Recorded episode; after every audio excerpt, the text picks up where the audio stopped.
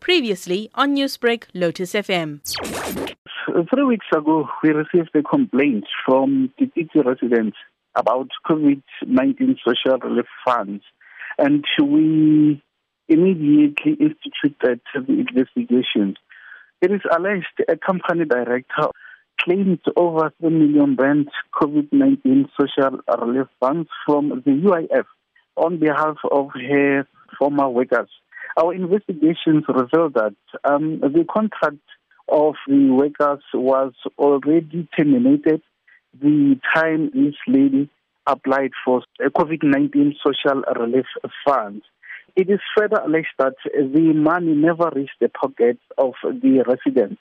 The suspects will appear in the Malamulele Magistrates Court on Monday to face fraud charges.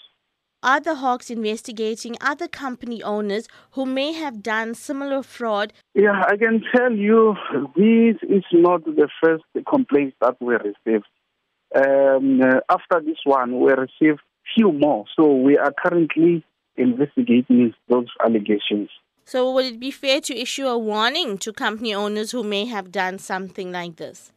Yes, the warning is that if there are companies that UIF money fraudulently, they must know that we are coming for them. We will leave no stone unturned in pursuit of those people because, you know, that money is meant to actually support, give uh, support to the community members who are actually unemployed. So if they take from the unemployed, not acceptable. So we are going to deal with them decisively and we will have no mercy on dealing with them because, you know, people are suffering out there and they are complaining they are unemployed and they want to take everything from the poor.